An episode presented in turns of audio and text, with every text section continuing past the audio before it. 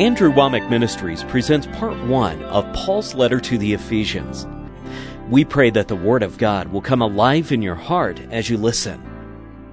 This is our Life for Today tape number 108, and today we begin our teaching through the book of Ephesians. This begins on page 1091 of our study Bible. Before we actually get into the text, let me just give a little bit of background here on the book of Ephesians. This is a really powerful book, and sometimes we take some of the things presented here as, uh, you know, we take them for granted because they have become so well accepted in the church age. But Paul makes special mention of the things that he's saying here as being mysteries which were previously unknown. In Ephesians chapter 3, he reveals about how that the things he was saying were revealed to him by the revelation of God. Previously, they were mysteries. And so these things, this was a very important book that was being shared here because the revelation, these mysteries that were being explained, had to do with the Jews and the Gentiles both being accepted in one body in Christ. One of the dominant themes that we'll be dealing with is that uh, Ephesians presents everything as already having been done.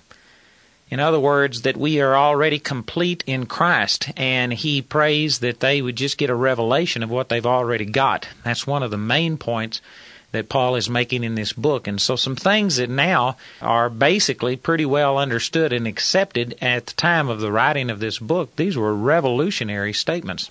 And even though some people give, you know, mental assent to this and shake their head and say, oh, yes, I know this, I think that really it still takes a revelation of God to have the full impact of these truths that Paul is presenting here.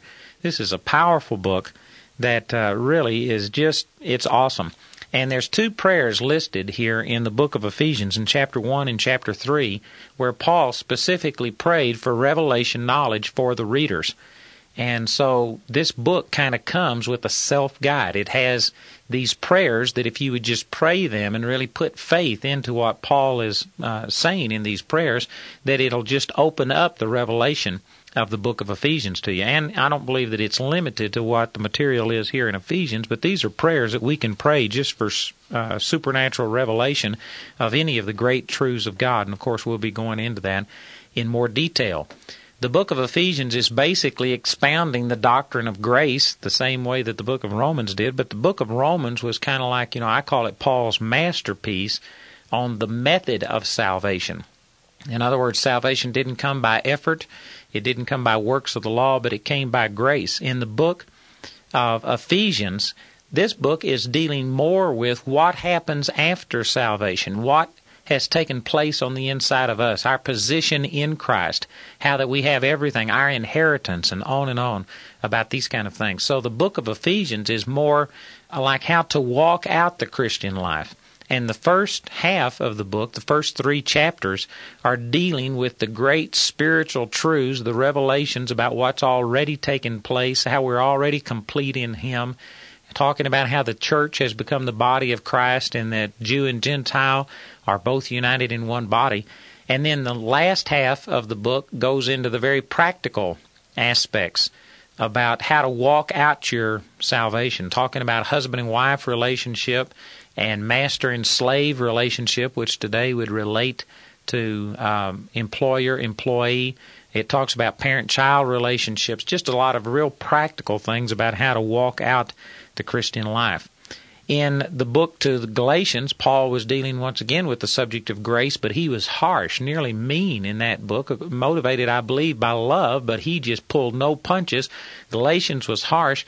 The book of Ephesians is expounding some of the same truths, but it's presenting it in a non confrontive type of way. It's just like expounding some of these great truths. You don't find that same harshness. In a, in a sense, the book of Ephesians is very uplifting and of course, the book of Galatians is uplifting if you receive the message, but I mean, it was written, written in a harsh style. I mean, really to counter some strong doctrinal error. You don't see that in the book of Ephesians.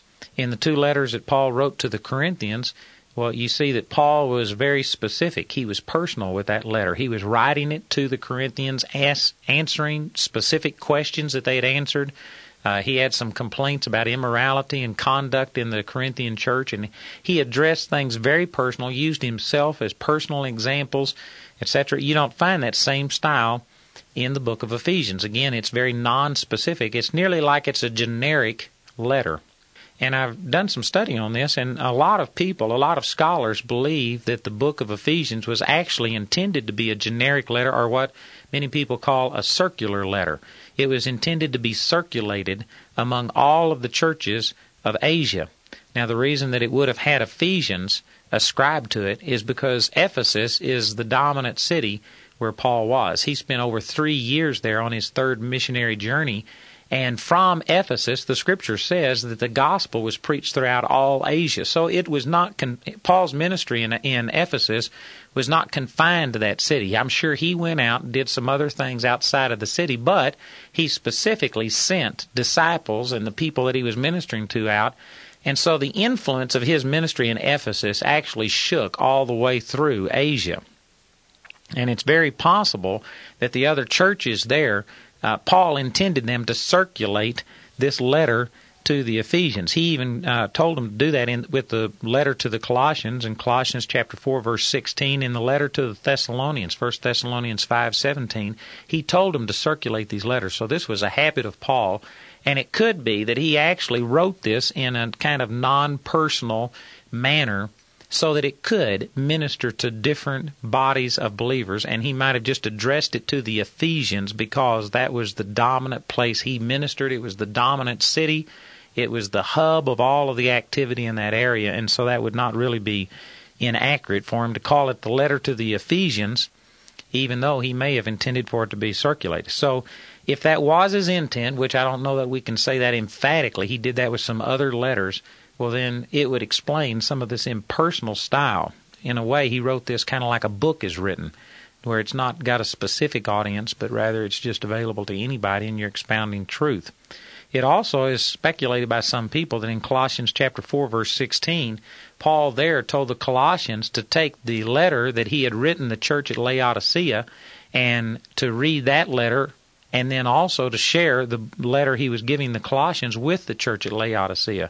And some people have speculated about this because, of course, we don't have a letter that was addressed to the church at Laodicea, but some people have speculated that it is this book to the Ephesians and that that was to be circulated all through Asia, even down into Laodicea, and that that might be the letter that Paul was referring to in Colossians 4:16. Again, I don't know that that could be proven, but it's possible.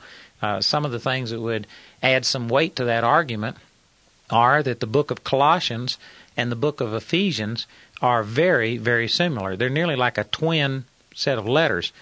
They are the most similar of any of Paul's writings. You could nearly go through and outline Colossians and Ephesians and see that they fall into similar outlines.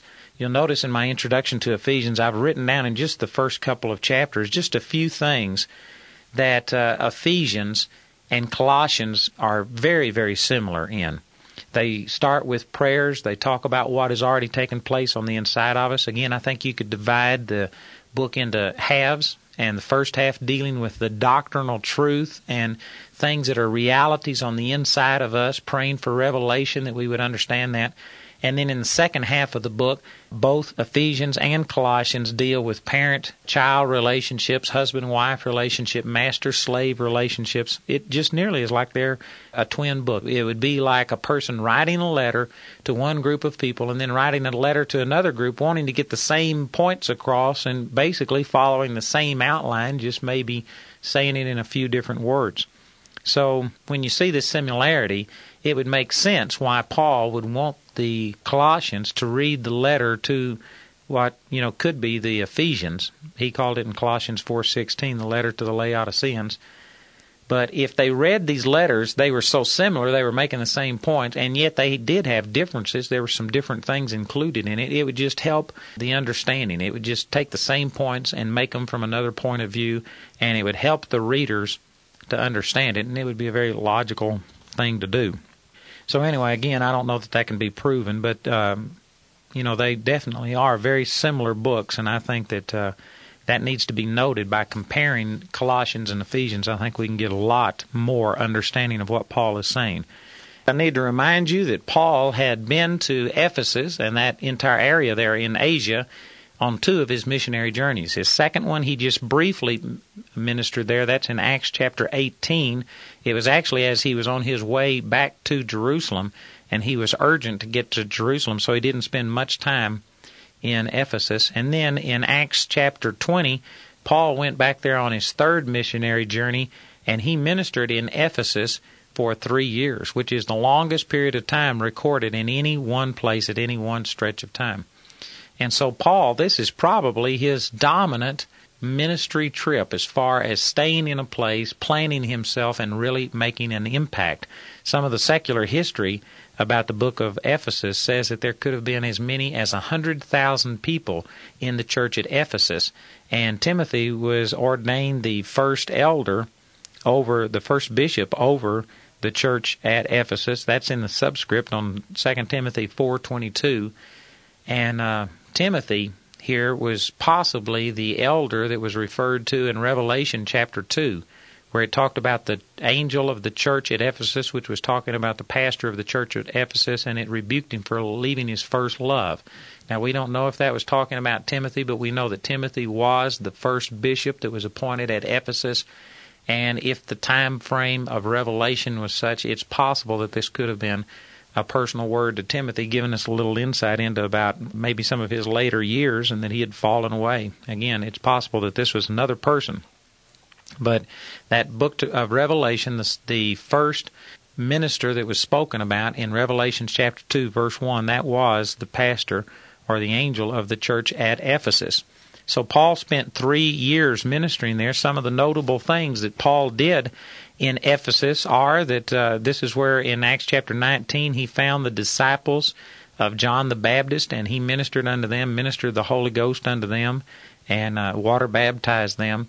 Also, Paul preached boldly in the synagogue, so much so that the Jews finally split over him and they spoke evil of the way, and so he separated his, the disciples of Jesus, the one who had converted from Judaism to Christianity, and he disputed in the school of Tyrannus. And uh, anyway, we've got information about that over in Acts chapter 19. That was verses 8 through 10.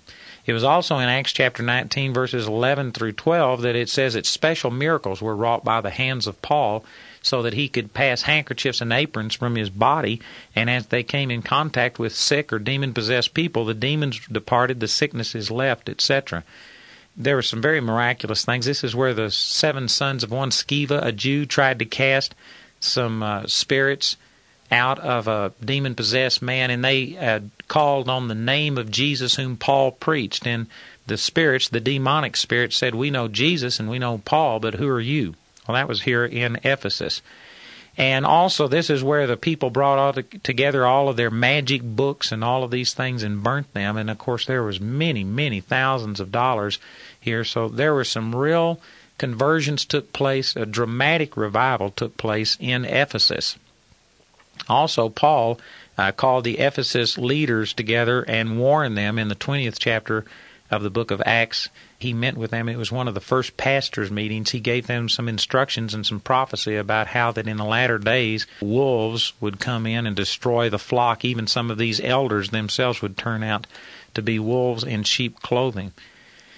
And so, anyway, there's a lot of information about Ephesus, and of course, Paul once again ministered in some of the other areas of Asia around Ephesus, and those things could be added to this. That's the background of this book. Paul was always the undisputed author of this book. I don't think there's really been a challenge to that. There was twice in this book itself that Paul mentioned himself as being the author, so there shouldn't be any real criticism of that. I have a footnote on. Um, the city of Ephesus at Acts chapter 18, verse 16. And if you would like more information, you could go back into that. It was real major hub center of all of Asia. It's where the goddess Diana was worshipped. They had a temple to her that was considered one of the wonders of the world. This is where they drug, drug Paul into the amphitheater and were going to kill him and do some other things. And so anyway, there's a lot of information about the city of Ephesus if you'd like to look that up the date and place of writing. If you follow the dating that I've already used uh, previously, and you can look at some footnotes over in the book of Acts, chapter um, 18, verses 22 and 23. I've got footnote 1 and 2 there.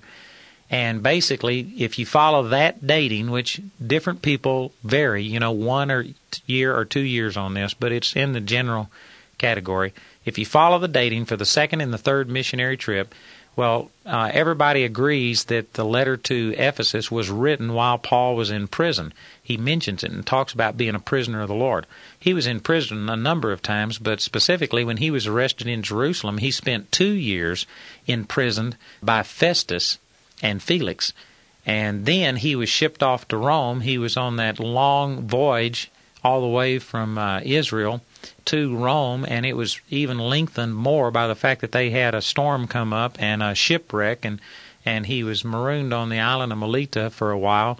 And so, if you put all of this together, most people believe that it was during the Roman imprisonment that Paul wrote the book of Ephesians. And if that's true, then if you take the two years he spent there in jail in uh, Caesarea, and then the length of the voyage and all of these things, well, then that means you'd have to add three years to the close of his last missionary journey before he got to Rome and could have written this book. So if you add all of this up, most people speculate that AD 61 is about the earliest that Paul could have written the book to the Ephesians. Some people speculate it was even as late as AD 64. And again, he spent two years imprisoned in Rome. That's in Acts chapter 28, verse 30. It says that. So Probably it's somewhere between AD 61 AD 64, probably more around AD 62.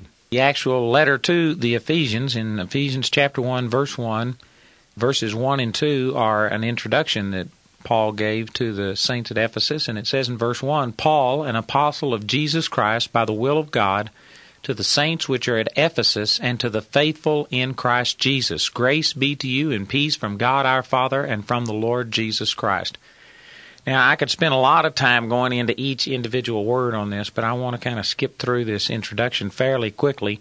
Some of this is a repeat of things that we've already dealt with in the book of Romans and uh, also in the book of Galatians. But I do want to point out that it says that Paul, an apostle of Jesus Christ by the will of God, and Paul normally starts his letters something similar to this, stating his authority as coming from God which this is a very significant point, and yet it's something that, you know, a lot of times we gloss over, but Paul was not called by man, he didn't call himself. He was called by God and therefore carried the authority and the power that went with that. And we could spend a lot of time talking about this, but Paul, and the same thing is true today of any person put in authority. There are some people who proclaim themselves to be leaders and they put themselves into the ministry. Their mother called them you know, always wanted a preacher for a son or something like that. I actually went through Vietnam with a chaplain. I was a chaplain's assistant, and uh, this chaplain was at the very best a carnal Christian, and I am not totally sure that he was even born again. He had virtually no signs of true Christianity in his life? I don't know. But anyway, the point that I'm making is I was talking to him one day and just saying, Why are you a chaplain? Because, I mean, there was no commitment to God, there was no seeking of God, there was no studying of the Word, there was just nothing that I equated with Christianity in the guy.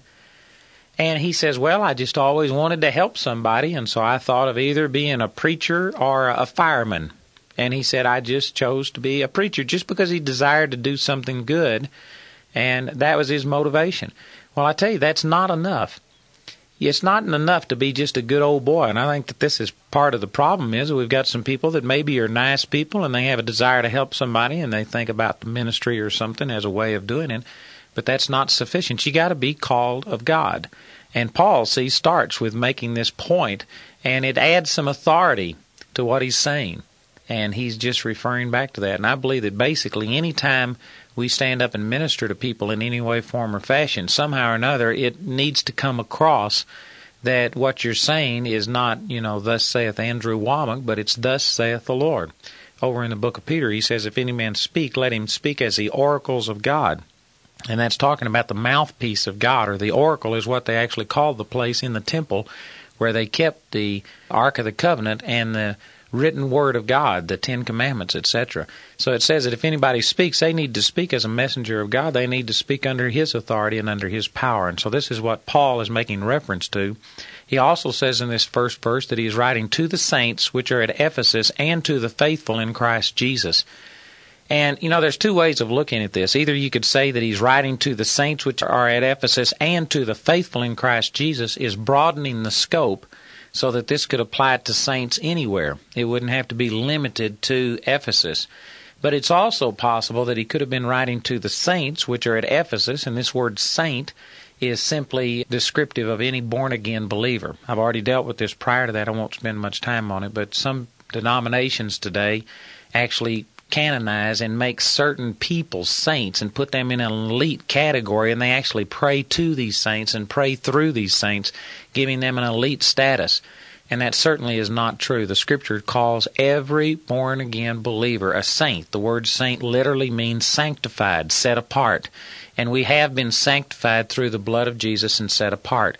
Every Christian, even if they're living in sin, even if they are not what they're supposed to be, is still a saint. They are a called out one, a separated one through the new birth. And so he's he, this. You could interpret this as he's speaking to the saints, the born again people in Ephesus, and to the faithful in Christ Jesus, describing even a smaller select group among the saints. In other words, in every church group, there is more than just the born again believers, but then there's the core group that actually carries the load. And you know, I've seen this. I've pastored three churches myself, and of course, I go into churches every single month ministering, sometimes three or four times a month.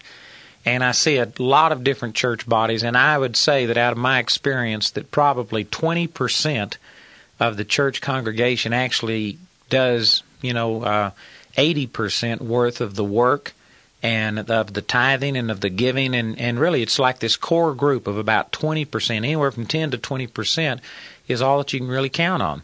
I've actually heard some people like bob yandian refer to the nod to god crowd which is your sunday morning crowd and then the others are that come the rest of the time are the faithful ones that actually carry the load that actually bring the people in and do the work of the ministry etc and so I think whether this is uh, actually talking about this smaller group of the inner circle, the ones who are actually faithful in carrying the load, I don't know if that's what this is referring to or not, but that is a truth that in every uh, church group or every assembly of believers, there are some that are kind of on the fringe. And that does not mean that they aren't born again, and it doesn't mean that they don't love God. But for whatever reason, they just aren't given over to promoting the gospel, supporting the church, and doing the things that they need to do the way that they should. And you'll find this in every single group. And so I don't know if that's exactly what this is talking about, but I can I can just nearly guarantee you that that's the way it was at Ephesus. Maybe the percentages were different 2000 years ago and there was a greater degree of commitment, but I have never seen any group where you find every single person just totally committed and sold out. If we were to do that, I think that we would see probably the most powerful church. We'd see a revival in whatever city that took place in.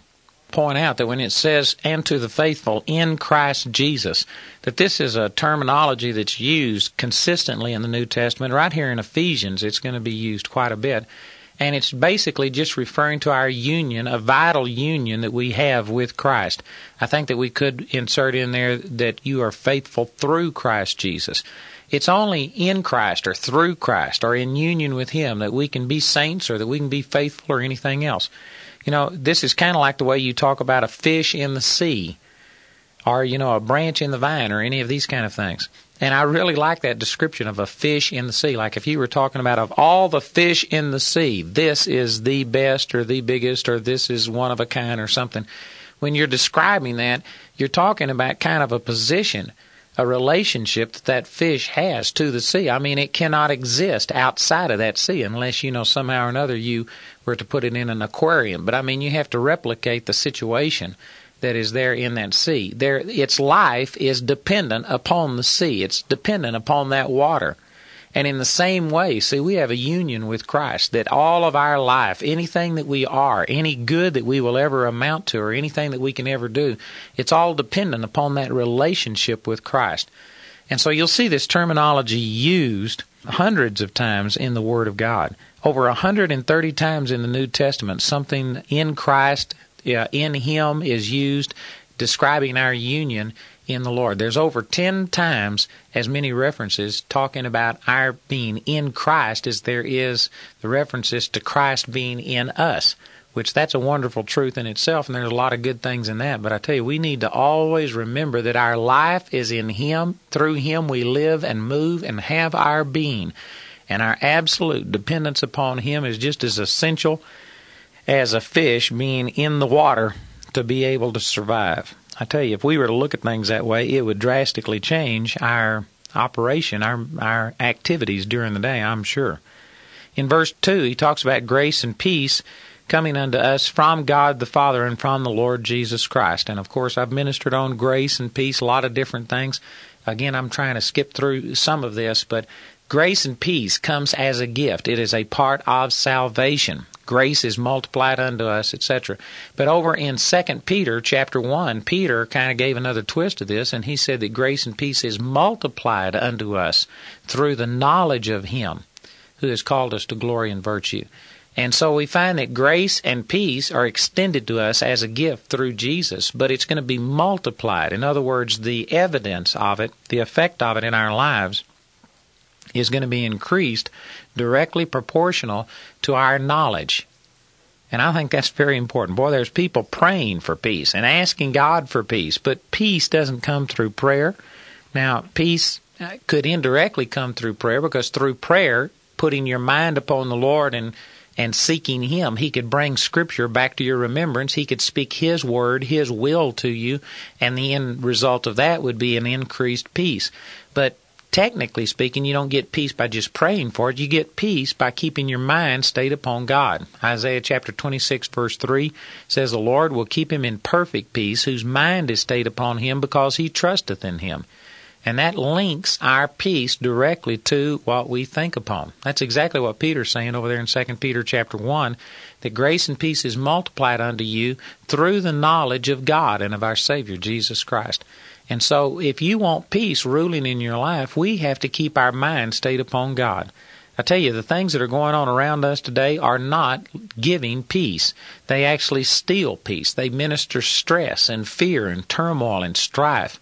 If you're plugged into the television and if that is dominating your life, I guarantee you there is anger, there's bitterness, there's murder, there's hatred, there's violence, there's sexual things on there that do not minister peace. And we need to get out of this concept of peace just being something that can come upon you and go con- completely contrary you know, crossways to the way that you're thinking, and somehow or another you just live in a realm of peace.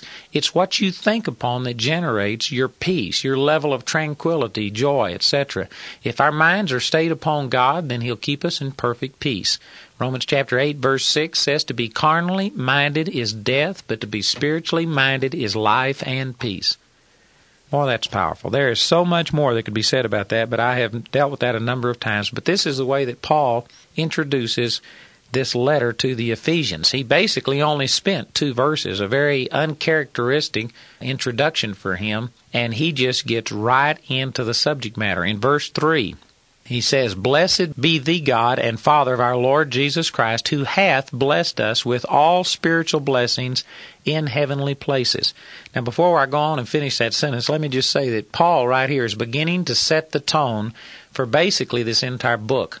As I said in the introduction part, uh, you can divide Ephesians kind of into two parts. The first three chapters are describing and giving revelation of what was previously a mystery, talking about our union with Christ, our being in Christ, the mystery of having Christ in us, and then the mystery of the church, how that through Christ that Jew and Gentile, black and white, bond and free, all of the divisions that separate people are now broken down and we've become one new person in Christ. He describes these kind of things in the first three chapters.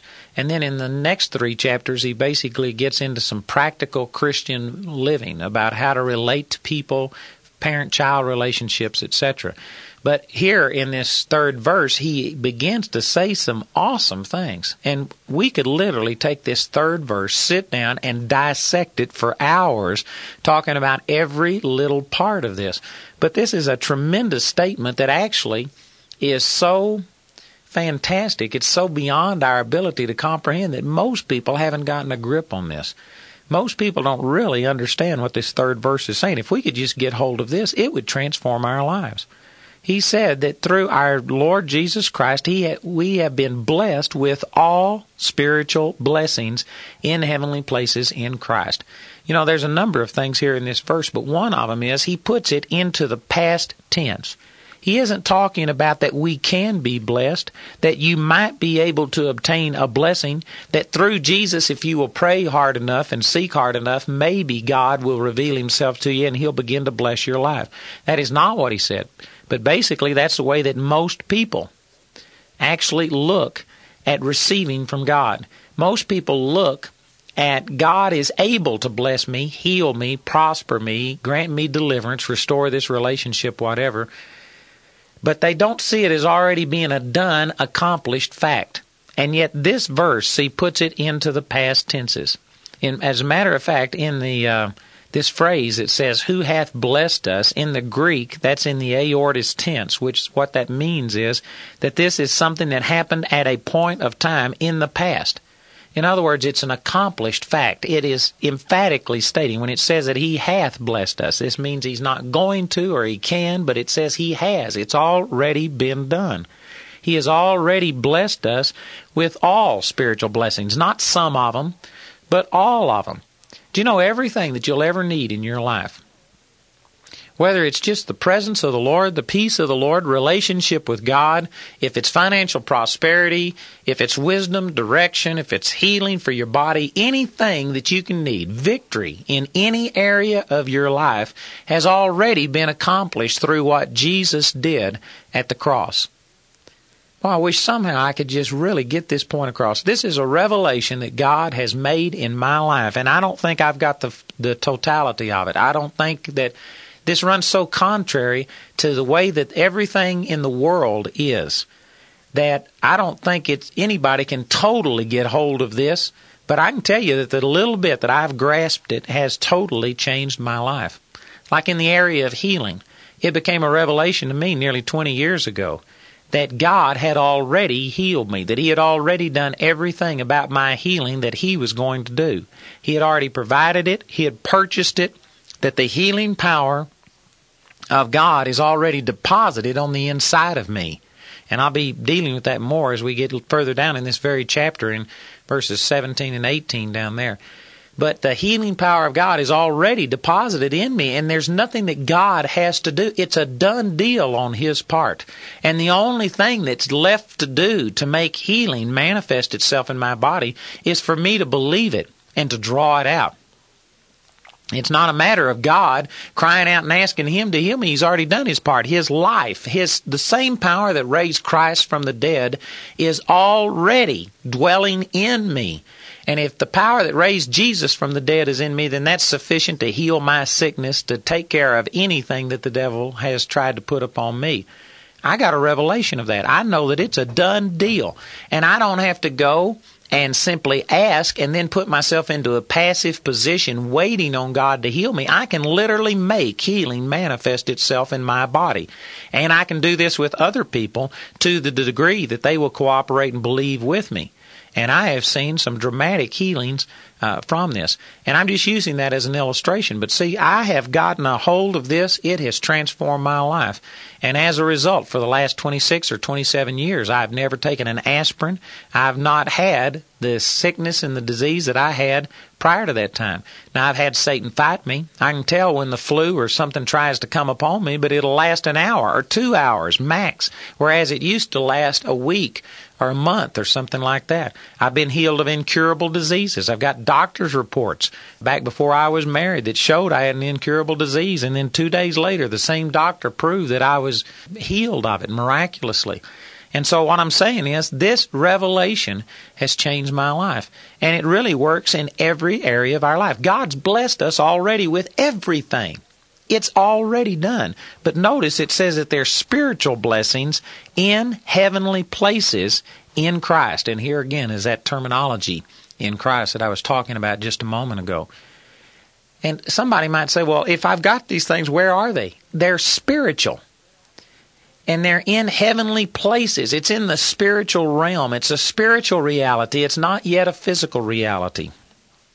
I tell you, it's so hard to share some of these things because it's so contrary to the way most of us think. Most of us are dominated by what we can see, taste, hear, smell, and feel. Our five senses. And if we can't see it, taste it, hear it, smell it, or feel it, we think that it doesn't exist. But the truth is, there is a spiritual world that exists that is just as real. Actually, it's more real. It's more stable than the physical world that you see. There are spiritual forces all around you. There are angelic beings. There are demonic powers. The scripture reveals that. I've got a tape that would go along with this entitled What to Do When Your Prayers Seem Unanswered. And one of the points that it makes is it talks about this spiritual world that exists at the same time that this physical world exists. And that the spiritual world, what we can do is by faith, we can reach out. It's just like, you know, being able to reach into another realm and grab things that do exist. Like, for instance, I was talking about our healing. Our healing already exists. The power that it took to raise Jesus from the dead already dwells on the inside of you if you are born again. If Jesus is in you, then you have the same power that raised Christ from the dead dwelling in you. And by faith, you can reach over and just take those things that are spiritual realities and bring them into the physical realm. But it is imperative that you understand that when you are trying to receive something like healing or prosperity or whatever it is that you're dealing with right now, that you are not going and petitioning God for something that doesn't already exist, something that has yet to be done. Because if you think that way, then it puts you into this passive position of just coming and basically requesting and then waiting on God to see what God is going to do. It is not God's turn to move. God has already blessed us. He's already given us everything. It's our turn to by faith believe that and just reach out and bring those things from spiritual realm into the physical realm. Boy, that's a powerful truth. You know, it's just like if I was to deposit a million dollars in your checking account and if I told you that it was there, and I told you I've blessed you with more than you'll ever need, it's there, it's yours, use it. But then, if you started coming back to me, and every time you needed anything, every time you needed a check written, you came back to me and he says, Could I please have some money? You know, what would I do? I've already given it to you.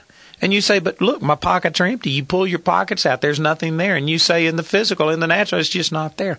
Well, you do have that money. It has been deposited in your account, but there is something you have to do. You have to know that it's there. You have to understand how to write a check to make a demand upon that account that is there and how to begin to use and withdraw those things. Now, most of us see, say, well, I could do that. Well, basically, that's all that you have to do in the spiritual realm. You may not have it in your hot little hands. You may not be able to see healing at the moment. Maybe the mirror still reflects that you've got that same problem that you had before. But the truth is, in the spiritual realm, you have already been blessed with the power of God, the same power that raised Christ from the dead. It's already within you. It's already there. It's present. And if you could just believe that, then all you have to do is go to the Word and begin to learn how to draw out what is already yours. I tell you, this is a powerful truth. And this basically is what Paul is getting into in the first three chapters of Ephesians right here. He is just beginning to enumerate. And he actually has to pray two prayers, as I've already mentioned here. He prays two prayers for revelation knowledge because this is just too good to be true. I mean, most people are bound by what they see, not by what the Word of God says. And so he's praying that God will give us supernatural sight and ability to see into the spiritual realm and to get a real vision of what is really ours in Christ. This is imperative that you get hold of these truths. I tell you, these kind of things right here have changed my life. They have revolutionized me to recognize that there is more to me than what I can see, taste, hear, smell, or feel. There is a new me, there is power, there is anointing, there is a spiritual me on the inside that has become united with Christ, is identical to Him in its power, in its ability, its understanding, faith, etc. And it's just a matter of me drawing these things out. Boy, it, it'll change your attitude if you can understand these things headed to victory, but we are coming from victory. We are not trying to overcome, but we are the overcomers who Satan is trying to overcome. We aren't fighting a defensive battle. or excuse me, we aren't fighting an offensive battle trying to go and take from Satan certain things. We've already received everything through Christ. And actually, what we're doing is fighting the defensive battle to hold on to what is already ours in Christ. To not go by what we see or feel, but instead go by what God's Word says. And so we're fighting to receive, retain what we've already got, not to go obtain something. If you can get hold of what I said right there and really understand it, I promise you it would transform your life. There's much, much more that could be said, but anyway, we're going to go through this. He just starts kind of enumerating on this in the next few verses, so we'll be amplifying on this in verse 4, he says, according as. He's talking about being blessed with all spiritual blessings in heavenly places in Christ, according as he hath chosen us in him before the foundation of the world, that we should be holy and without blame before him in love. This phrase, according as, according to the dictionary, it means to the proportion or degree that. In other words, how blessed are we? How, how great are these spiritual blessings in heavenly places in Christ Jesus? Well, they're so great that he begins to describe that we were chosen in Christ before the foundation of the world. I mean, this just goes, this is mind boggling. If you try and understand this with your little peanut brain and figure it out and look in the mirror and see this, you're going to miss what Paul is saying. Paul here is saying that we are so favored by God. We are so blessed by Him. We have so much of an inheritance through God that we were actually chosen in Christ before the world began. Now, that's hard for us to think about because according to man's finite brain, we can only think about things, you know, in time. We can only think about things from our existence on. How could God have dealt with us? How could God have made plans and provision for us before the world began, before there was even a physical human being created?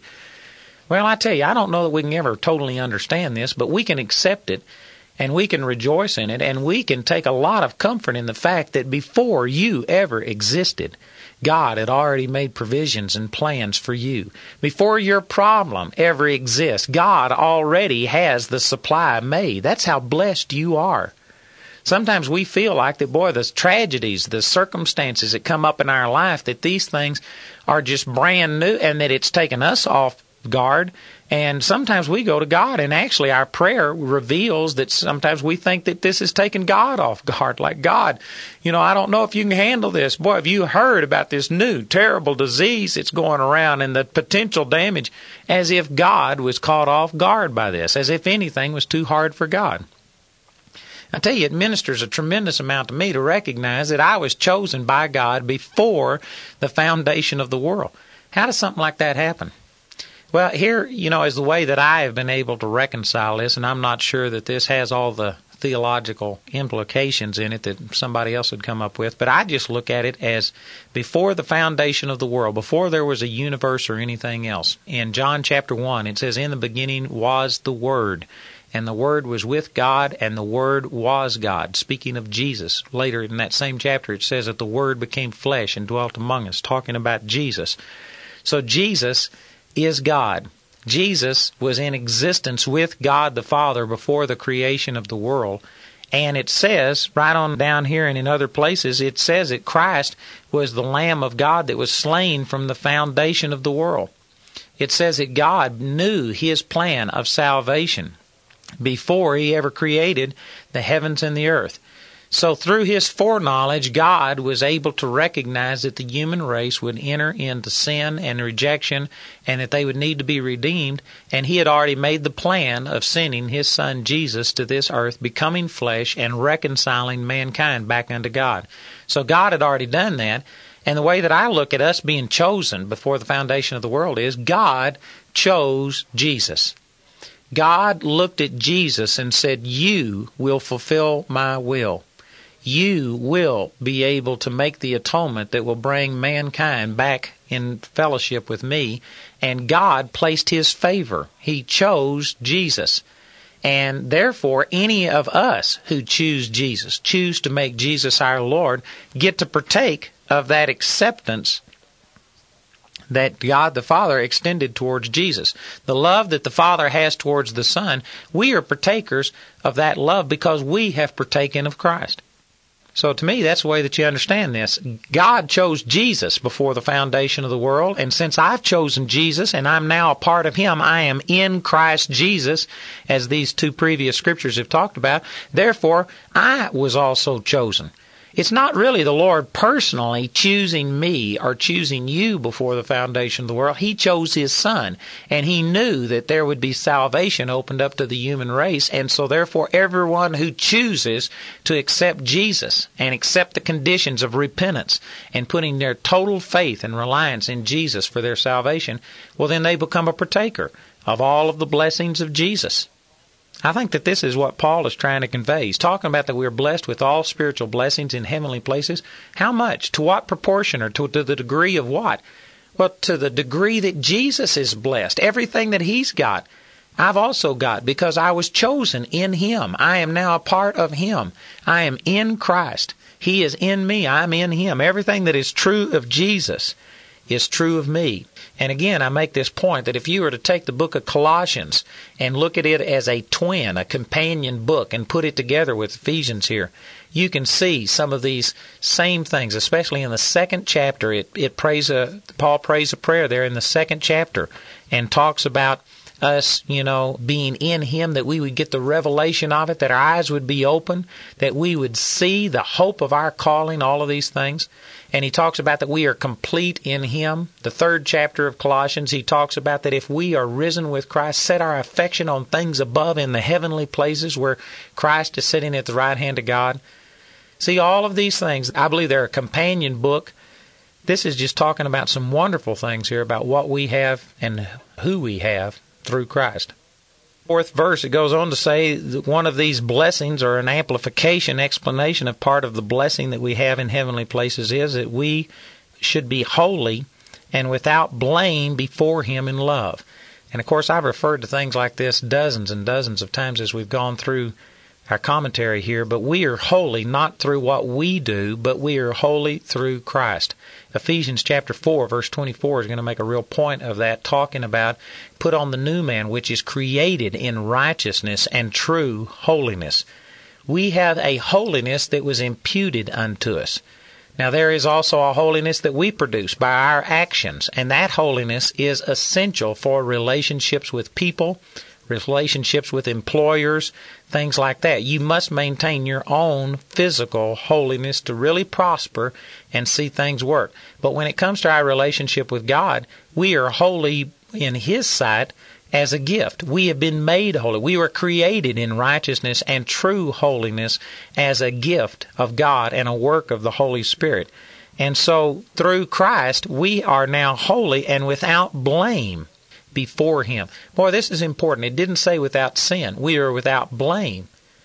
There is none that has not sinned. All of us have come short, but through Jesus we found redemption and He's wiped away our sins. And it says before Him. You notice in the sight of man, uh, there will be none of us that'll ever be without blame. All of us have blown it, and there's always somebody that's going to hold something against you you know, if you wanted to just search and dig deep enough, there's somebody who's always put out with you, and sometimes it's well deserved, and it's because of things that we've done. But in the sight of God, it says we were without blame before Him. God doesn't look the way that people look at us. You know, it's different. If I was to look through a piece of red glass, you know, at a picture or at you or at anything else, everything that I see through that red glass would become red. It wouldn't matter what color it was, it would become red because that just it shades everything. Everything it goes through that filter. Well, see, that's the way that God looks at us. God looks at us through the blood of Jesus. He looks at us through the atonement that Jesus made for us. And He sees us in Christ. And He sees you differently than you see yourself. Now, I'm not saying that he ignores the fact that there's problems and that there's failures in our life. I believe God, in His infinite wisdom, is able to see that and understand it and to deal with us so that we can improve and correct and get over those things. But as far as God's pleasure, as far as His feelings, His relationship with us, it's not based on personal performance. It's based on who we are in Christ. He sees us through Christ, just like looking through that glass, and He sees you without blame and holy before Him. The sad thing is that most of us don't see ourselves that way. Most of us aren't looking at that new man on the inside of us. We're looking in the mirror and we're seeing our outer physical person. We're thinking in the soulish realm about the thoughts and the emotions that we have. And most of us perceive that to be the real us. And because of it, all Satan has to do is come and point at something in the mirror, something in the physical outer realm, and show us a failure, an attitude, something that is going on there and condemn us. And most of us get condemned and we feel like, oh God, I'm so sorry. How could you love me? And we get down on ourselves. We lose faith in our ability to ever be used of God and ever be successful and see things come to pass. But see, God isn't looking at you that way. He is looking at you through Jesus. He's looking at you through the love of Jesus, through that atonement, through that sacrifice. And He sees you differently. The scripture says, How can two walk together except they be agreed? You know, how can you really experience what God wants you to experience, all of these spiritual blessings that He's talking about here in the third verse? How can you experience this unless you begin to start being agreed with God? If you would take these scriptures and really meditate on them and begin to start thinking about that, I'm chosen. Before the foundation of the world, I am a partaker of everything that Jesus is. I'm holy. I'm without blame before Him in love. If you would begin to start using those things and changing your image, changing your identity, beginning to see who you are in the Spirit, your union with Christ, look at yourself the way that God looks at you. And if that's the way you would begin to think about yourself, I promise you it would change your actions. Your actions are nothing but a byproduct of the way you think. If you see yourself as a loser, it's a self fulfilling prophecy. You need to see yourself in Christ. And these are some wonderful scriptures talking about what we have. Man, we're blessed with all spiritual blessings in heavenly places. We've been chosen before the foundation of the world through Jesus. We're a partaker of His calling, that we should be holy and without blame before Him in love. In verse 5, it says, having predestinated us according to the adoption of children by Jesus Christ to himself, according to the good pleasure of his will. Boy, these are some awesome things. Paul here is just praising God, talking about what we have, and he's he's spitting out so much truth, so much power and revelation right here that literally you could take every phrase and just dissect it and spend huge amounts of time on it. In verse 5 here, it talks about being predestinated. That's a word that scares most people. It's become a religious term that doesn't mean a lot to a lot of people. Literally, it just means to predetermine. There are some things predetermined by God. There are some things that will happen regardless because God has said that this is the way it's going to happen. There are some things that are not up to chance. They are not up to luck. They aren't up to circumstances. There are some things that God is going to make happen. Now, that's what the word predestinated means.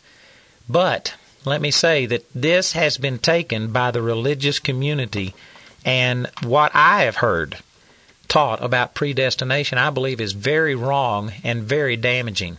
And that is that religion as a whole, evangelical religion, has taken this and has said that God is absolutely in control of everything that happens in your life are you you know going back to this word God has predetermined, predestined everything that's going to happen in your life. And basically they put God as responsible as the source of every single thing that happens in your life. Now, I've referred to this before, and again, I could spend an hour and a half or two hours ministering on nothing but predestination, so I'm going to have to move on. I can't spend a lot of time on this. Let me just mention that I've got a lot of scriptures and footnotes that I've already written about this. If you were to turn over to Romans chapter 8, verses 28 and 29, I've got uh, footnotes there that talk about foreknowledge and predestination, and they're probably my most detailed notes on that subject. It would go into a lot more uh, detail on this. But God has not predetermined everything in your life. There are some things that are predetermined, like right here in Ephesians 1 5. He has predetermined, predestinated us unto the adoption of children by Jesus Christ. Now, this is not saying that He has predetermined who can be saved and who cannot be saved. There is an abuse of this, and there are some people that teach that. There's some people I won't call out certain denominations, but th- but they are uh, there's entire denominations that believe that you are either predestined to be saved or predestined to be damned, and that basically you have no choice in the matter. There's some people that just have a disposition towards being a sinner, that God created them that way, and that God has not even offered them salvation. This is what's called hyper Calvinism. And people will say that God didn't even make a provision for these people. He only died for those who he knew would accept him, etc. Well, that goes contrary to a lot of scriptures. Many, many scriptures. Just one real obvious one is over in 1 John chapter 2, and it says, These things have I written unto you, that you sin not. And if any man sin, we have an advocate with the Father, Jesus Christ the righteous, who is the propitiation. That means the atonement or the payment for our sins, and not for ours only, but also for the sins of the whole world. Now that's just about as clear as you can get. John there was saying that he's not only for the payment for our sins, the Christian sin, the believer's sin, but also for the sins of the whole world. Of course, John 3:16, God so loved the world, not the church, but the world that he gave his only begotten son. So nobody is predestined to be saved or predestined to be damned. And I know that there's more controversy than what I've really dealt with right there, but I've got footnotes on this. I encourage you to go back and, and look at those. But uh, you are not predestined to be saved or predestined to be damned. But once you get born again, then you are predestined to be conformed to the image of his son. And this is what it says over in Romans chapter 8. You know, there's only four times in all of Scripture that the word predestinated is used. Now, there are some other times, like Romans chapter 9, that that kind of concept is talked about, but the word predestined or predestinated is only used four times in Scripture. Two of them are in Romans chapter 8, and two of them are right here in Ephesians chapter 1. And if you look at it, in each one of these instances, it links predestination to God's foreknowledge. For instance, here in Romans chapter 8, let me share that scripture. It says in verse 29, it says, For whom he did foreknow, he also did predestinate to be conformed to the image of his Son, that he might be the firstborn among many brethren. That scripture links predestination to foreknowledge. Now, what foreknowledge is, that just means that God is able to know in advance things that haven't even happened yet. God, because He is God, is able to see the future. And there are literally thousands of instances of that in Scripture. God is able to call things as if it had already been in the past. He's able to look at it and tell exactly what will happen. That's what His foreknowledge is. And God, through His foreknowledge, has been able to see who would and who would not accept Jesus as their Savior. So He's able to see who will become born again and who will become a part of the body of Christ. And for those people who he foreknew would do that, then he has predestinated those people that they will eventually be conformed to the image of his son. As much as we will cooperate and renew our mind and operate in faith and believe God, we can see that happen right now in our physical existence. And that's what he talked about in Matthew chapter 6, where he prayed the Lord's Prayer and he said, Thy kingdom come, thy will be done on earth as it is in heaven. As much as we can believe, we can see God's power manifest here on the earth. But for those who are not believing, or those who are struggling, or Satan is defeating and deceiving, etc., God is predetermined that if you don't accept it now, someday you are going to be changed into that same image. Over in 1 John chapter 3, it says, Behold, what manner of love the Father hath bestowed upon us, that we should be called the sons of God. Therefore the world knows us not, because it knew him not. Beloved, now are we the sons of God, and it does not yet appear what we shall be, but we know that when he shall appear, we shall be like him, for we shall see him as he is. That scripture says that when Jesus appears, we will be like him. Now, if we have been releasing our faith, and walking in agreement with God, we can be like Him to a large degree right here in this physical life on the earth before the Lord comes back. But for every born again believer, regardless of how much they have or have not grown during their physical life, when the Lord returns and we see Him like He is, in a moment we're going to be changed and we will be like Him. We will have a glorified body. We will know all things even as also we are known, etc. So see, that's what this is talking about.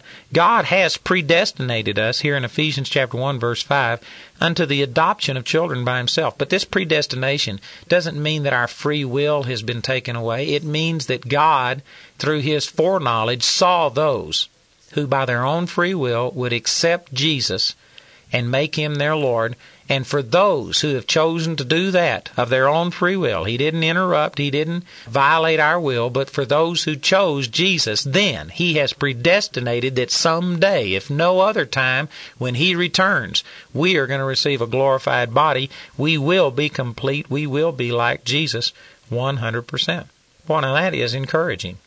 And I tell you, it, it excites me and it makes me want to not wait until heaven. Praise God, we can begin to experience that now. We do not have to wait until glory to see the power of God manifest in our life. So He has predestinated us unto the adoption of children by Jesus Christ. And boy, there's so much, again, that could be said here. We could spend a lot of time talking about what adoption is and what that means. But basically, it just means that we are heirs with Christ. We are joint heirs with Him. Romans chapter 8 verse 17 and 18 talk about that. We are joint heirs with Jesus Christ. Everything that Jesus has, we have through Jesus because we are in Him and He is in us. That's offensive to some people. They like to look at us as nothing and look at God as everything. Well, if you're talking about only the physical realm, I would agree with that 100%. But when you encompass our born again spirit, our born again spirit is a joint heir with the Lord Jesus. Whatever is true of Jesus is also true of me and my born again spirit. See, I, this, this is what Paul is praying here, and this is what he's trying to get us to open up to, is to recognize the degree of the blessing of God that has been placed upon us. Boy, if we could understand this, if we could understand what these words are saying, what God has done for us, I guarantee you it would change us. It would change your attitude. Boy, you are not an accident looking for a place to happen. You are the power of God. You are the blessing of God. You are a person walking around carrying Jesus on the inside of you. You've got the miracle that other people need. If you could ever begin to see yourself that way, it would transform your life. In verse 6, he says that all of this is done well, let me back up. In the last part of the fifth verse, he, he talks about we've been predestinated unto the adoption of children by Jesus Christ to himself according to the good pleasure of his will. Boy, this is something that really excites me. Is that we're talking about these wonderful things that God has done, how He's chosen us, how He's given us everything in Christ. It's already a done deal. He hath, past tense, blessed us. These things are wonderful. But you know, sometimes people look at things and they think that God has redeemed mankind out of a sense of debt or obligation. In other words, God is creator, so he's responsible for us, and God, out of pity, out of a sense of justice, felt like he had to do something. And so some people, some people have accepted salvation as kind of God just, you know, saving us because he had to, because there was a duty, responsibility, debt on his part, obligation but they miss the love that's involved in it. They miss the pleasure of God. This right here is saying that God did these things not out of sense of duty, debt, obligation, any of those things. He did it because of His great love for us. It's God's pleasure for you to prosper. You know, when it comes to prosperity, financial prosperity, it says in Psalms chapter 35, verse 27, it says, Let God be magnified, which has pleasure in the prosperity of his servant. If you're in need of a financial miracle right now, you don't have to just go to God and say, "Oh God, I I believe I've got a covenant with you, and you you've got to do this." It's like you're placing a demand on Him and and make it some impersonal thing. That's not the way that you really receive finances. The way you need to do it is to go and say, "Father, I thank you." According to Psalms thirty-five twenty-seven, you have pleasure in the prosperity of his servant. According to these scriptures right here in Ephesians chapter 1, Father, you've done all of these things because it's the good pleasure of your will. Father, you're pleased when I prosper. It says in 3 John verse 2, I wish above all things that you may prosper and be in health, even as your soul prospers. That's God's will for you. God longs to see you prosper physically, financially, emotionally. If you could ever take it out of the generic just debt obligation type of thing, relationship with God. And if you could personalize and begin to recognize that God loves you personally. God not only loves you, which again, love is defined in a thousand different ways, but some people love can mean things less than what God intended it to mean. But He not only loves you, He likes you. God is pleased with you. It goes on to say, right here in this sixth verse, it says, To the praise of the glory of His grace, wherein He hath made us accepted in the beloved. Verse 5 talks about it's His good pleasure of His will to do all of these things. Verse 6 says that you have been made accepted in the beloved. Man, God has not just tolerated you, He has accepted you. He hasn't just, you know, redeemed you from hell, but keeps you at arm's length. No, He has embraced you and drawn you close unto Himself. Boy, these verses are saying much more than what most of us just on the surface pick out of them. I encourage you to really take this and let God speak to you that God loves you. It's His good pleasure it's His good pleasure to see you manifest your full inheritance predestinated you unto the adoption of children. He's wanting you. He's pulling for you. He's rooting for you to be victorious. Boy, if you could ever get that kind of attitude and that kind of concept, I tell you, the encouragement, the excitement, the boldness that it would give you to recognize that God is on your side. God is for you. He is not against you. He has accepted you. He doesn't just tolerate you. God loves you infinitely. If you can ever get hold of that, I can guarantee you it'll change your life. Many of you have heard before, but I was born again when I was eight years old. And I accepted salvation. And I believed that I was saved. And I, I walked with the Lord and I sought God to the best of my ability. But when I was 18 years old, I had an experience where God just tangibly, physically poured out His love on my life in such a way that for four and a half months I was overwhelmed with the knowledge of how much God loved me. I mean, it just radically, radically changed my life. And I can promise you that there was a difference. Before that time, I said, Yes, God loves me. And I believed it to a degree. But it, in retrospect, it was actually like more, more like God has tolerated me. God has saved me from hell, but I didn't really believe that I had been saved into the presence and the power and the joy and the relationship of God. It was kind of like I was saved from hell, but I wasn't really entering into these blessings in heavenly places.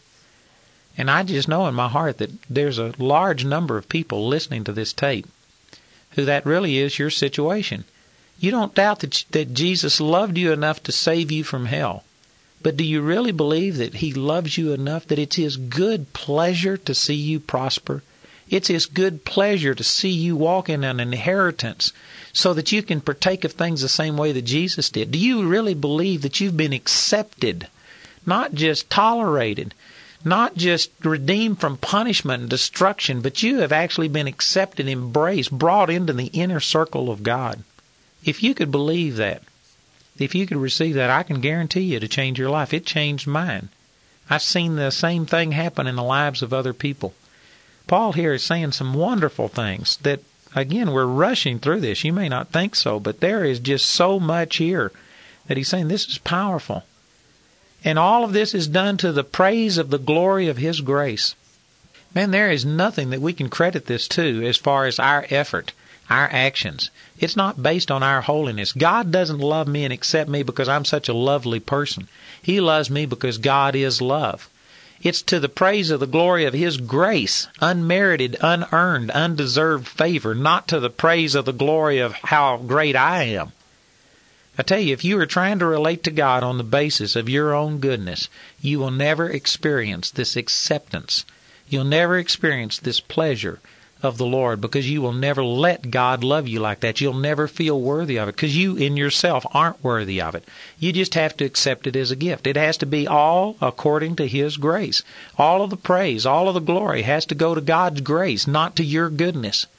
If you can just humble yourself and receive this as a gift, don't try and understand it. Don't try and rationalize it. Look in the mirror and say, God, how could you really love me? I don't love me. I don't like the way I look, etc. Well, see, God isn't looking on the outward appearance.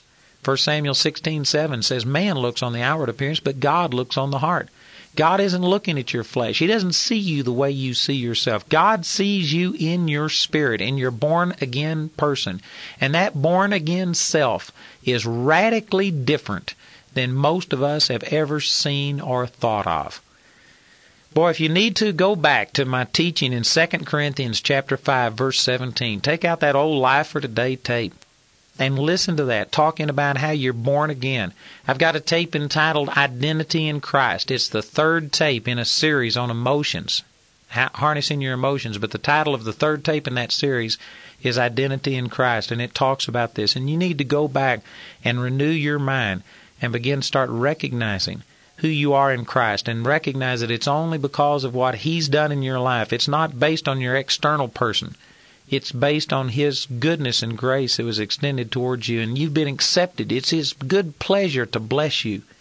Boy, these things are powerful. They excite me. In verse 7, he says, In whom, talking about in Christ, we have redemption through his blood, the forgiveness of sins according to the riches of his grace.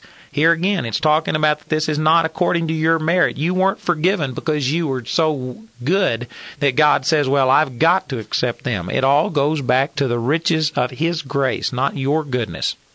So we have redemption through his blood. We could spend hours on each one of these things. I need to move on, but it just means it, and it goes on and explains what he's talking about when it says we have redemption through his blood. Then it says, comma, the forgiveness of sins. Redemption means that our sins have been forgiven. Our sins have been blotted out. They've been removed. Psalms 103 says they are removed as far as the east is from the west. God will not remember our sins. I've heard people say before that God cast our sins into the sea of forgetfulness and then hung up a sign that says no fishing. Man, they're removed from us your sin. You know, when I was brought up in the church that I grew up in, they used to teach that your life was kind of like a board, a two by four, piece of lumber. And sins were like nails hammered into that board. And when Jesus came along, he pulled out the nails. He removed the sin, but you've still got all of the scars of this sin. In other words, they were saying, yes, you're forgiven, but boy, your life is scarred. You're you're a wreck because of this sin and things like that. Actually, I believe that's not a very good analogy. It's more like, see, if your life is like a board and you got all of these sins and your nails nailed into you, it's like God comes along and takes away the board with the nails and throws them away and gives you a brand new board that's holy and pure. Now, some of you may be thinking, well, that's not so. Boy, I've still got problems in my life but because of my sin. Well, you do in your physical, outer body, and in your mental mind, but in your spirit, you were given a brand new spirit that has no sin. It has no impurity in it. Your spirit is holy and pure. And again, I refer you back to those previous tapes that I just mentioned. That's I've already gone into detail and described that. I won't do it again. But that's what redemption is. You know, this is just enumerating on these blessings that Paul began to talk about in the third verse. And he's just enumerating on what some of them are. These are awesome things. You know, if you didn't have any financial prosperity, if you were so poor that, man, you're just struggling and there's nothing positive in your existence, if you're sick in your body, if every relationship you've got has gone bad, regardless of how bad your physical circumstances are, if you could just close your eyes, take the truths that we're talking about right here, and let God just give you revelation of what it means. Start thinking about the fact that, man, you're so loved of God. He chose you before the foundation of the world, set His affection and love upon you. He's made you holy and without blame before Him. He has predestinated you because you've accepted Jesus unto the adoption of children by Jesus Christ. It will happen. It's going to happen partially here as much as you can believe and receive, but it will happen sooner or later. It's going to happen. You got God's guarantee on it. It's been predestinated. And that's His good pleasure. It's God's good pleasure to see His will, His kingdom come in your life here. And He has made you accepted. He's embraced you. He didn't just tolerate you, He's accepted you. And then you have been forgiven of all sins man, you have redemption. Just begin to think about these things. You know what he would do? If everything in your physical life is negative, you would still have reason to rejoice and glory in God because of these great spiritual blessings in heavenly places in Christ Jesus. I tell you, these scriptures right here are a tremendous antidote for the negative things that we experience every day, for the criticism and the condemnation that the devil throws at us. You need to go through these scriptures and just remind yourself of what you have in Christ Jesus. In verse 8, he says that wherein, talking about the riches of his grace, through grace he has abounded towards us in all wisdom and prudence. This is a very powerful statement. Basically, what he's saying here is that this is just God didn't leave us in the dark. Part of the blessing that God has given us is that He's given us revelation of the mysteries of God. That's what it goes on to say in the next verse. But here in the eighth verse, it's talking about that we have wisdom and prudence. That means that He has imparted unto us knowledge, understanding, the ability to walk in the wisdom of God. I've got a tape on this entitled The Faith of God that talks about how we already have things in Christ and then I've got other tapes entitled Remembering Scripture, Revelation Knowledge, things like that that go into part of the fact is that we've already got the mind of Christ. 1 Corinthians chapter 2 verse 16. 1 John chapter 2 verse 20 we have an unction from the Holy One and we know all things. You've already got this wisdom, this understanding, prudence is already on the inside of you. And we therefore can understand the things of God. I tell you, I meet so many people today who are frustrated because they know that God has more for them than what they're experiencing, but they just feel like a complete dullard, you know, retarded in the ability to appropriate it. And they just somehow or another feel like I can't understand and think of the things of God. It just it doesn't come to me. I can't understand these things. Well, this scripture here is saying just the opposite that God hath See, this is past tense, just the same as up in the third verse where it says, He hath blessed us with all spiritual blessings. Here it says, He hath abounded. The word abound means that, man, there isn't just a tiny bit of this wisdom and prudence, but God has dumped an abundance of it upon you. You do have the wisdom and the prudence, the mind of Christ, an unction from the Holy One, so that you can know all things. There is no lack of God imparting understanding and revelation to us. The only lack is our perceiving of it. And that comes because we are occupied with other things. If you get occupied with the mundane things of this world, if you just fill yourself with the news of this world, the entertainment of this world, the associations of this world, it's going to make you spiritually retarded. It'll take away your ability to perceive.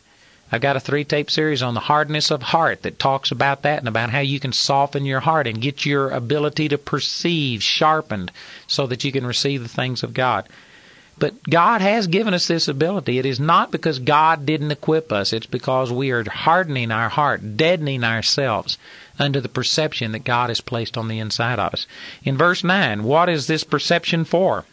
It's so that we can understand the mysteries of His will. It says, having made known unto us the mystery of His will, according to His good pleasure, which He hath purposed in Himself. You know, Paul here begins to start talking about a mystery. In the third chapter, he talks about this again. But a mystery just means something that has not previously been revealed. It's something that's not commonly understood. It's like a riddle, a question, something that people don't know. Well, at one time, the things that God had for us were a mystery because it was just so far beyond our way of thinking and doing things. Like in the Old Testament days, who could have understood and really conceived and have grasped that God Himself would become what we are so that we could become what He is. I mean, that's not the way that we would have chosen to have done things. And yet that's the way God chose to do things. He prophesied that in the Old Testament, but it was hard to get hold of, so therefore it was like a mystery. In the New Testament, now that it's a reality and that we have seen the love that Jesus has brought to the world, then these things are no longer a mystery. They're now revealed it still takes the supernatural power of God to bring full revelation of this into a person's life because this is just still a miraculous thing that God Almighty would literally divest himself of his glory and power and come down here and suffer rejection by his own creation to be able to reconcile us unto God. It's still an amazing thing. And so, for those who are not born again, it still remains a mystery. They just can't understand it. And to those who are born again, who aren't drawing on this wisdom and prudence, there still is a mystery. In other words, as it says over in 1 Corinthians chapter 2, it says that the natural man cannot receive the things of the Spirit of God, for they are foolishness unto him, neither can he know them because they are spiritually discerned. So a natural man, and that's not talking about just a lost man, it's talking about lost or saved who is operating out of their own ability, just trying to understand with their head instead of understanding with their heart. A person like that cannot really perceive the great truths of God because God's Word is written to your heart. It's a spiritual, emotional book that is written to the very heart and the core of man. It makes perfect spiritual sense, but it really needs to be conceived or received, perceived by your heart. And so he's saying here that for those who aren't listening with their heart, who aren't letting God impart things unto them, well, then these things are mysteries. But if we are born again, part of the blessings that God has given us is that He's abounded towards us in all wisdom and prudence, and He's made known unto us the mystery of His will. He's given us His direction for our lives. There's no reason for us to be in the dark. Over in Ephesians chapter 5, we'll deal with this later, but it says, Be not ignorant, but understanding what the will of the Lord is. There's no reason for us to go around in the dark. There's no reason for us to be without guidance and leadership.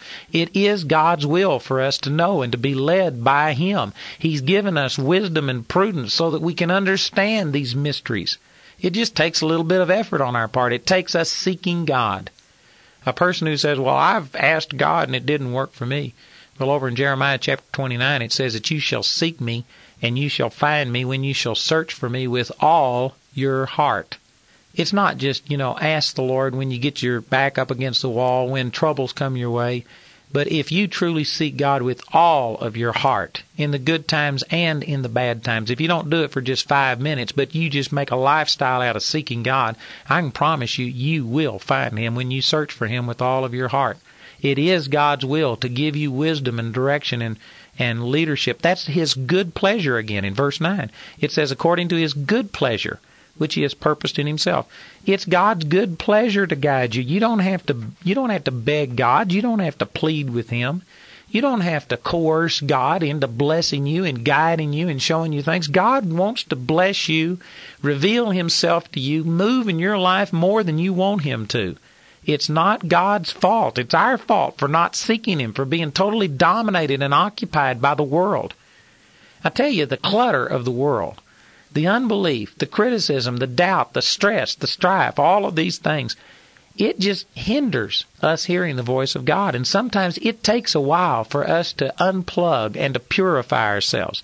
It may take an hour or two or a day or a week for you to flush out some of the junk that is so contrary to the still small voice of God that you can't hear. It's just, it's too loud. We need to go on a fast from some of the things of the world, but I can promise you that just like these scriptures are describing, God has given us everything all spiritual blessings in heavenly places in Christ. He's given us everything that it takes. We don't need to plead with God and coerce Him. What we need to do is unplug from the world, deny that flesh, so that what God has already given us can surface and that we can draw out this life of God. In verse 10, it says that in the dispensation, here is part of His mystery and the good pleasure of His will and it's describing it that in the dispensation of the fullness of times he might gather together in one all things in Christ, both which are in heaven and which are on earth, even in him. So he's beginning to describe what some of these mysteries, some of the things that he's planned since the beginning of the world. What are some of these things? Well, one of them is here that in the dispensation of the fullness of times, this is talking about in the end of the world system. You know, I've got a footnote that I wrote uh, talking about Finis Dake in his Bible. He categorized the dispensations of God into seven main dispensations. And according to his reckoning, which some of this is arbitrary, the scripture does talk about dispensations and we can see it, but he's listed seven of them according to his calculations, we're in the sixth dispensation, which is the church age or the age of grace. The seventh dispensation would be the millennial reign when the Lord comes back to the earth and establishes a physical kingdom, and for 1,000 years Satan will be bound and the Lord will rule physically as a physical government here on the earth. And then, after that, there will begin eternity where we live forever in the New Jerusalem. And so I believe he's talking about that this dispensation of the fullness of times would be talking about at the uh, return of the Lord, this millennial kingdom, the end of this church age. During that period of time, he will gather together in one all things in Christ, both which are in heaven and which are on earth, even in him. You know, there is a physical world, there is a spiritual world. In the same way as there are physical people and physical bodies, there are spiritual beings, angels, cherubims, the four living creatures around the throne. There are demonic powers, etc. Well, at the end of the age, the fullness of times here, the demonic realm is all going to be cast into the lake of fire, and he is going to literally, heaven is going to move to earth. You know, sometimes we talk about living forever in heaven. Actually, heaven is a place that exists right now, during this dispensation, during this time. But the book of Revelation teaches us that when uh, eternity begins, after this thousand year reign, and after the devil and his angels and all of the people that serve the devil are cast into the lake of fire, that the new Jerusalem is going to descend to the earth, and there will be a new earth that is renovated by fire, so that all impurity is gone, all imperfection is gone, everything will be perfect and complete, and we are going to have a new Jerusalem here on the earth It'll be 1,200 miles long, 1,200 miles wide, and 1,200 miles high. We will live there with the Lord. There will be angels there. God will establish one throne where heaven and earth will be ruled over from one place. Everything will come together in Christ. And God is going to reconcile heaven and earth to each other so that there won't be the kingdom of God in heaven and then the kingdom of God on earth, but it'll all be one thing. It's talking about a perfection, about a completion of everything being brought together in Christ. And this is part of the mystery of His will. And again, I'm running out of time. I'm going to have to close on this tape, but I'll close this tape by saying in Matthew chapter 6, during what we call the Lord's Prayer, it says, Thy kingdom come, thy will be done on earth as it is in heaven. Right now, there is the throne of God in heaven. And in heaven, things are operating perfectly. They're operating as God would have them to be. On earth, they are not totally the way God would have them to be. But we can pray that they will be. And to the degree that we can release our faith, we can see God's kingdom come to pass here on the earth as it is in heaven. We can see healing, deliverance, joy, peace, salvation manifest here on the earth to the degree that we will appropriate it someday in the end times, the fullness of times, we're going to see it done automatically. We're going to see nothing but the will of God done here. But at this time, we have to pray and say, Thy kingdom come, Thy will be done on earth as it is in heaven. I tell you, these are just powerful scriptures, what Paul is saying here, and I encourage you to take this and study it on your own. Pray about it and let this become a reality to you. Begin to start recognizing the spiritual realm, the spiritual blessings that we have in the heavenly places in Christ, and I promise you, it will change your life. We hope that your heart has been quickened by hearing the Word of God through this message. Remember, Andrew Wommack Ministries operates a helpline that you can call for prayer and information at 719 635 1111. We have a ministry website at www.awmi.net, and you can write the ministry at P.O. Box 3333, Colorado Springs 80934.